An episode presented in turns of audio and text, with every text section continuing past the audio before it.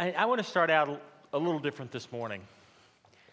Um, I want to dedicate this sermon uh, on All Saints' Day uh, to my mother and father. Um, um, my two grandmothers, uh, who taught me the importance of worship and the priority of worship. And I'll come back to that in a little while in my sermon, but that's, that's really important to me today. We've been asking the question over the last couple of weeks what if? This morning, what if we made worship a priority, the priority of our week? What if we made worship the priority of our week? You know, I've always uh, loved oxymorons. You know what oxymorons are? You know, oxy is that which means sharp in Latin. Moron is, moros means dull, from which we get the word moron. Um, here's some of my favorites. I'm going to put them up jumbo shrimp, freezer burn, white chocolate, I mean, where did they come up with that? You know, chocolate should be chocolate. Plastic silverware.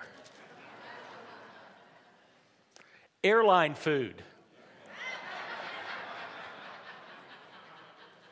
Here's sanitary landfill. Professional wrestling. And here's my all time favorite United Methodist. Oh, you're groaning. Come on. Come on. Doug, give me an amen.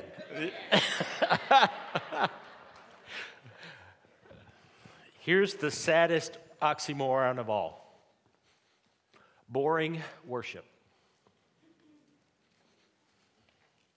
Well, is it? Hmm. It reminds me of a little story, and we're not to that point yet, but we'll get there in a second. Um, it reminds me of a story about a little boy who asked his mother, What's the highest number, mom, that you've ever counted to? And she thought for a minute. She said, Oh, well, I really can't remember. What's the highest number that you've counted to? And he said, 5,372. And she said, Really? Uh, I'm, I'm curious. Um, why that particular number? He said, Well, that's when the worship service stopped.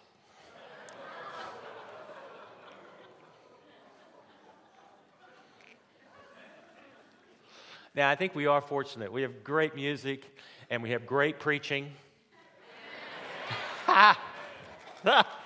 oh, just don't tell me otherwise, okay? But sometimes Sometimes worship is, mm, I don't even have a word to describe it. And I know what you're thinking. I know what you're thinking that it's my job and David's job to make sure that worship is not boring, that it's engaging, that it's meaningful, that it's challenging, that uh, it has uh, some movement and excitement. And, and, don't misunderstand me when, when I make the next statement. Uh, worship and the preparation of worship is the number one priority for me in my week. Because I believe that everything we do as a church starts in here on Sunday morning. But Worship is about what's inside of us. So, what if? What if we started our worship with anticipation? What if the moment we woke in the morning, we were praying that God would use our worship and use our leaders to inspire? What if we began each worship by praying for those around us.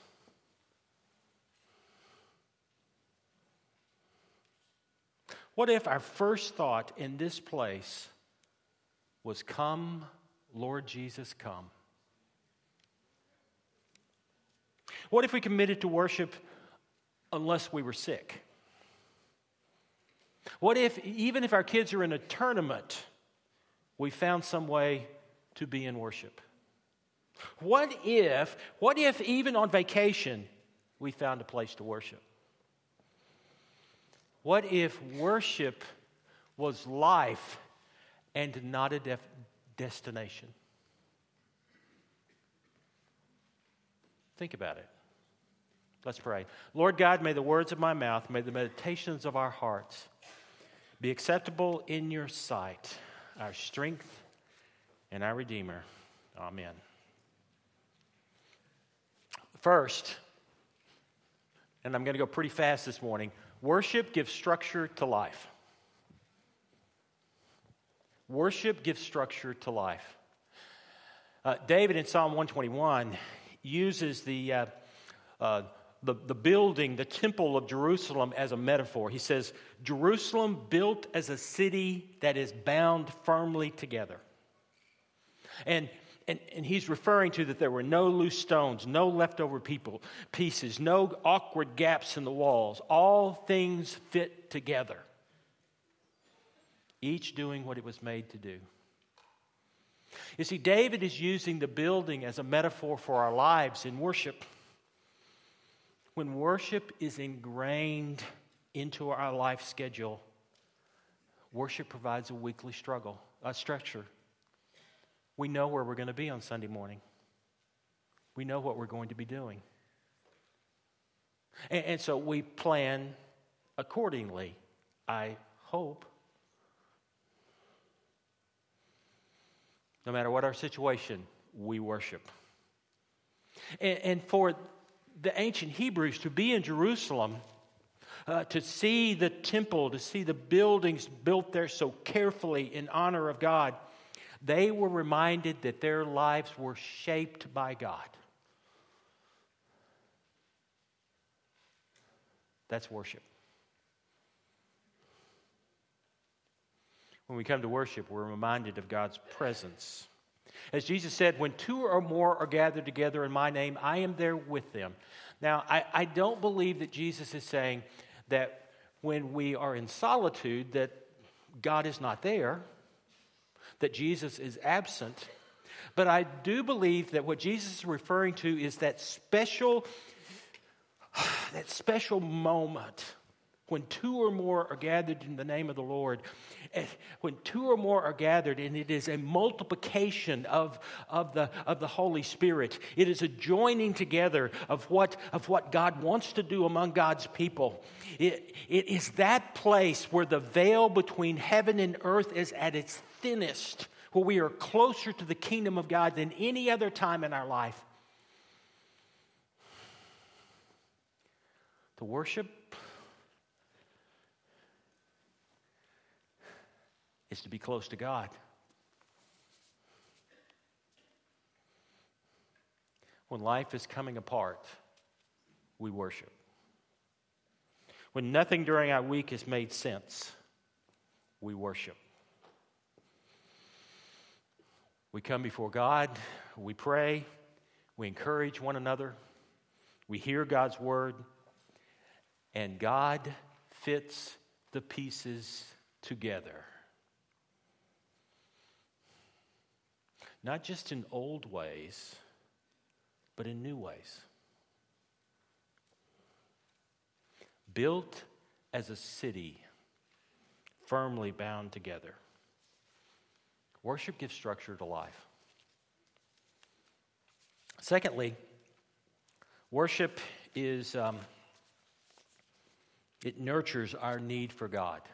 It nurtures our need for God. When we come to worship, we are surrounded, we are inundated, we are, we are challenged with the presence of God. And, and we all have reasons for not coming to worship. Okay? Don't we? I mean, have, have you made it all 52 Sundays? Do you have an excuse? My father said one time, he said, I have sinned, but Lord, I have lots of great excuses. it's my one day of the week to sleep late. I don't have to go to church to worship God. I have to work on Sunday, and there's no way that I can get around it. I'm spiritual, but not religious.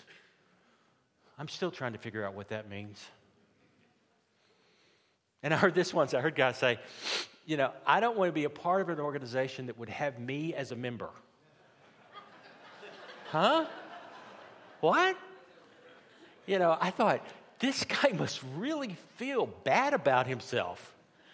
I'm not going to come to church because I don't want to be a part of them if they're going to have me. So I want to ask you, why are you here?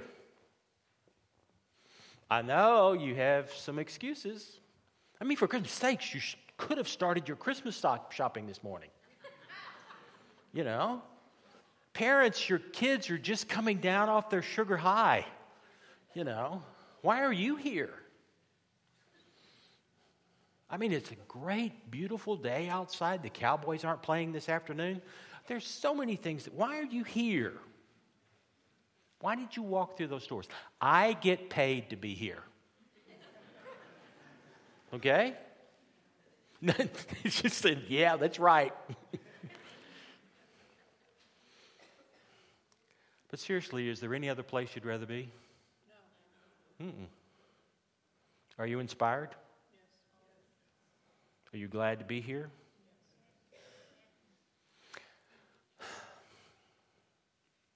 And Psalm 122, verse 4, David says, As was decreed by the Lord. The word decreed means to instruct, to require, um, to stand for no other.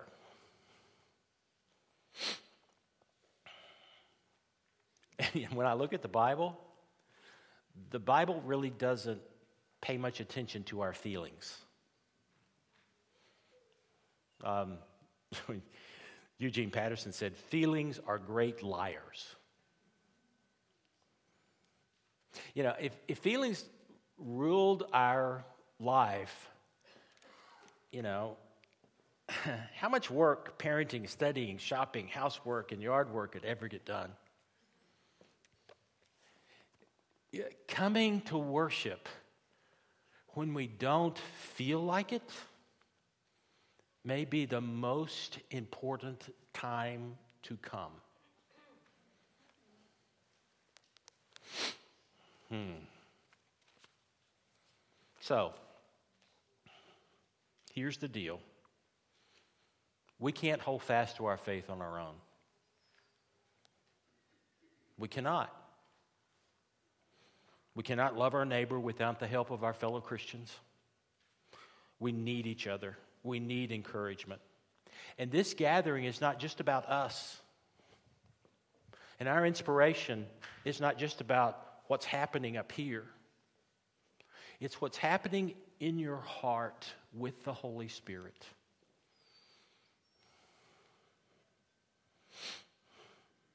Worship nurtures, it reminds us of our need for God. So, okay. What now? What now? It's All Saints Sunday, a day that we remember those who have gone before us, those who have sat over there in that empty chair, or over there in that one, or back there in the back. Those that we can even now just think about their presence beside us. It's All Saints Sunday. And for me, this year, it's an emotional year. Two years ago, I buried my mother. Just a few weeks ago, I said goodbye to my father. And, and here's why remembering them is so important in terms of talking about worship. For them, worship was not a choice. It was a way of life. I can count on two hands the number of times that I've missed worship in my entire life. Um, it was just ingrained that this was a part of the, of the rhythm of life. And I'm not, eh, don't misunderstand me. I've been in a lot of worship services that I was not engaged. But I cannot say that I have been in any worship service where God didn't do something. And it's because of them. They taught me that that worship was such a priority that when we went on vacation, we found a place to worship. When it came to sports, find a way or you don't play. You know, that was kind of tough, you know. Wait a minute, Dad, you got to be kidding me. Find a way, son. There's Saturday nights, you know, no matter what. They taught me also this that worship is not just about Sunday morning, that worship is a way of life. It's not just to be done in the church, but everywhere. Now, don't misunderstand me. For, for them, Sunday worship was the starting place, it was the number one priority, it was the place where all other worship began. But for them, life was worship. In every place, on, in, on every day, in every way. It, it, what's really interesting, my mother was always the challenging type person, and so she would always come up with a question uh, on, on Sunday morning for us to consider, my, my sister and I. And as a teenager, I, I got a little rebellious. That's, I think that's a nice word to say. And so, one of the questions that she would introduce to me would be Do you want to eat? Because if I didn't go to church, then I didn't get to eat lunch. That's a pretty big motivator for a growing teenager, by the way. Um, I hope your parents don't try that on you guys. Um, but most of the time, the questions were more like this Son, what does God need to hear from you today? What do you need to tell God? How are you doing? And how can you share that? What struggles do you have? Name them, catalog them, and carry them to leave them. What's new in your life that you can ask for God's participation? What are your blessings to count them? What sins do you need to confess? How is your heart? What are your burdens today? And can you leave them at this place?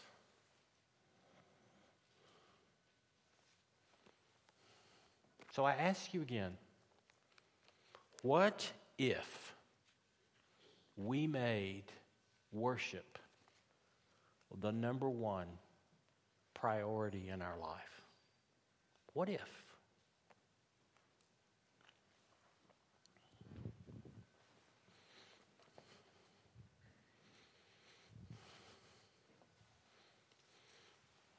As we come before the Lord, hear this invitation.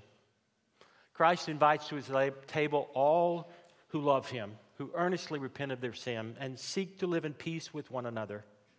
Therefore, let us confess our sins before God and one another. Gracious God, we confess that we have not always loved you with our whole heart, our mind, our soul, and our strength. We have not loved our neighbor as much as we have loved ourselves. As individuals and as your church, we have not always done your will. Our obedience has been expressed by breaking your laws, not caring enough for the needy and even rebelling against your presence in our hearts and minds. At times, we have failed to do what we should have done, even what we should not have done. Forgive us in Christ's name, we pray. Send your Spirit upon us and renew a right spirit in us, thus freeing us once again for joyful obedience and service. Through Jesus Christ our Lord. Amen. Hear the good news Christ died for us while we were yet sinners. That proves God's love toward us. In the name of Jesus Christ, you are forgiven.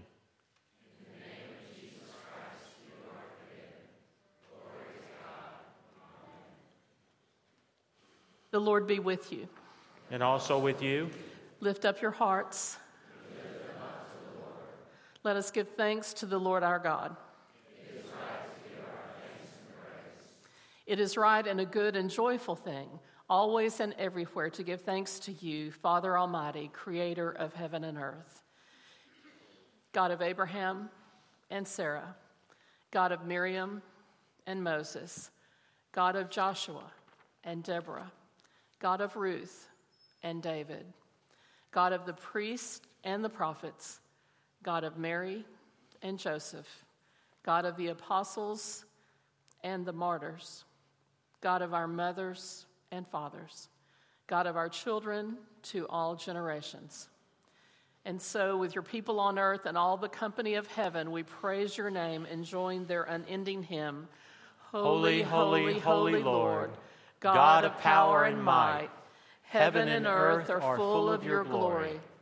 Hosanna in the highest. Blessed is he who comes in the name of the Lord.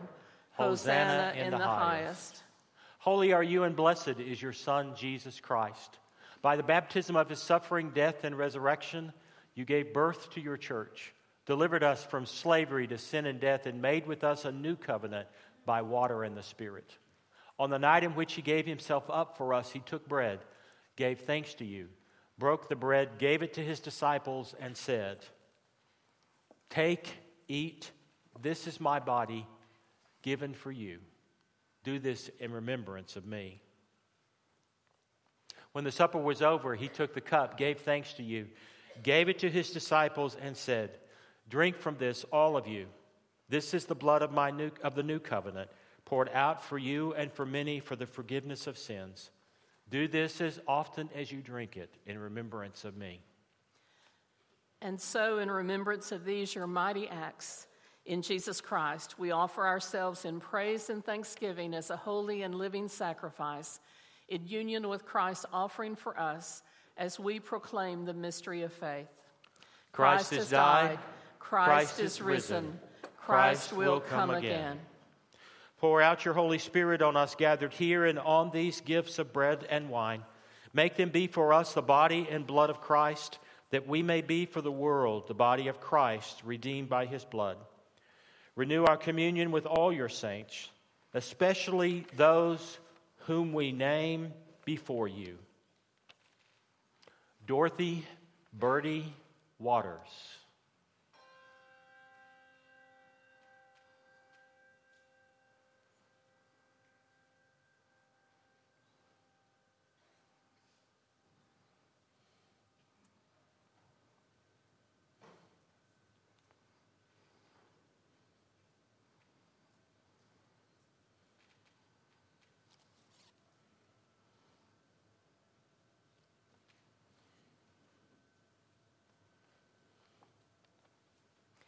Roger Baker.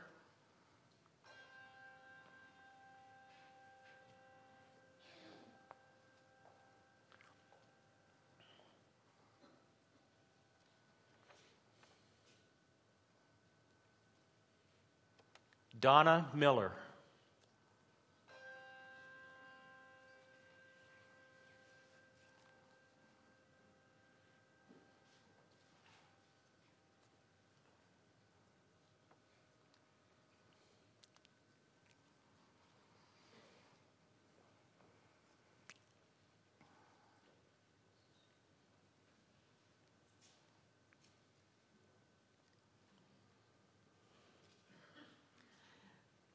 Carl Troyer.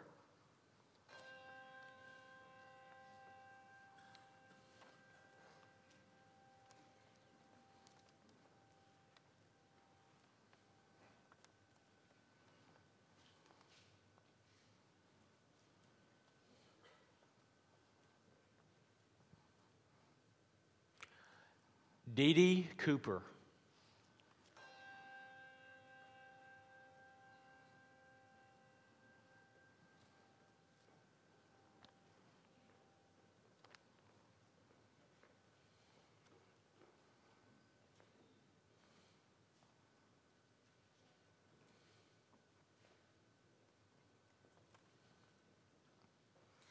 Please stand if a loved one of yours has died in the past year.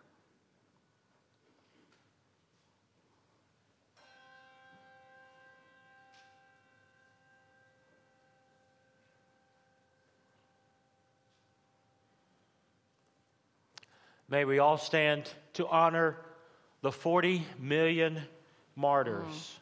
who have died in the history of the church and those martyrs who have died in the past year.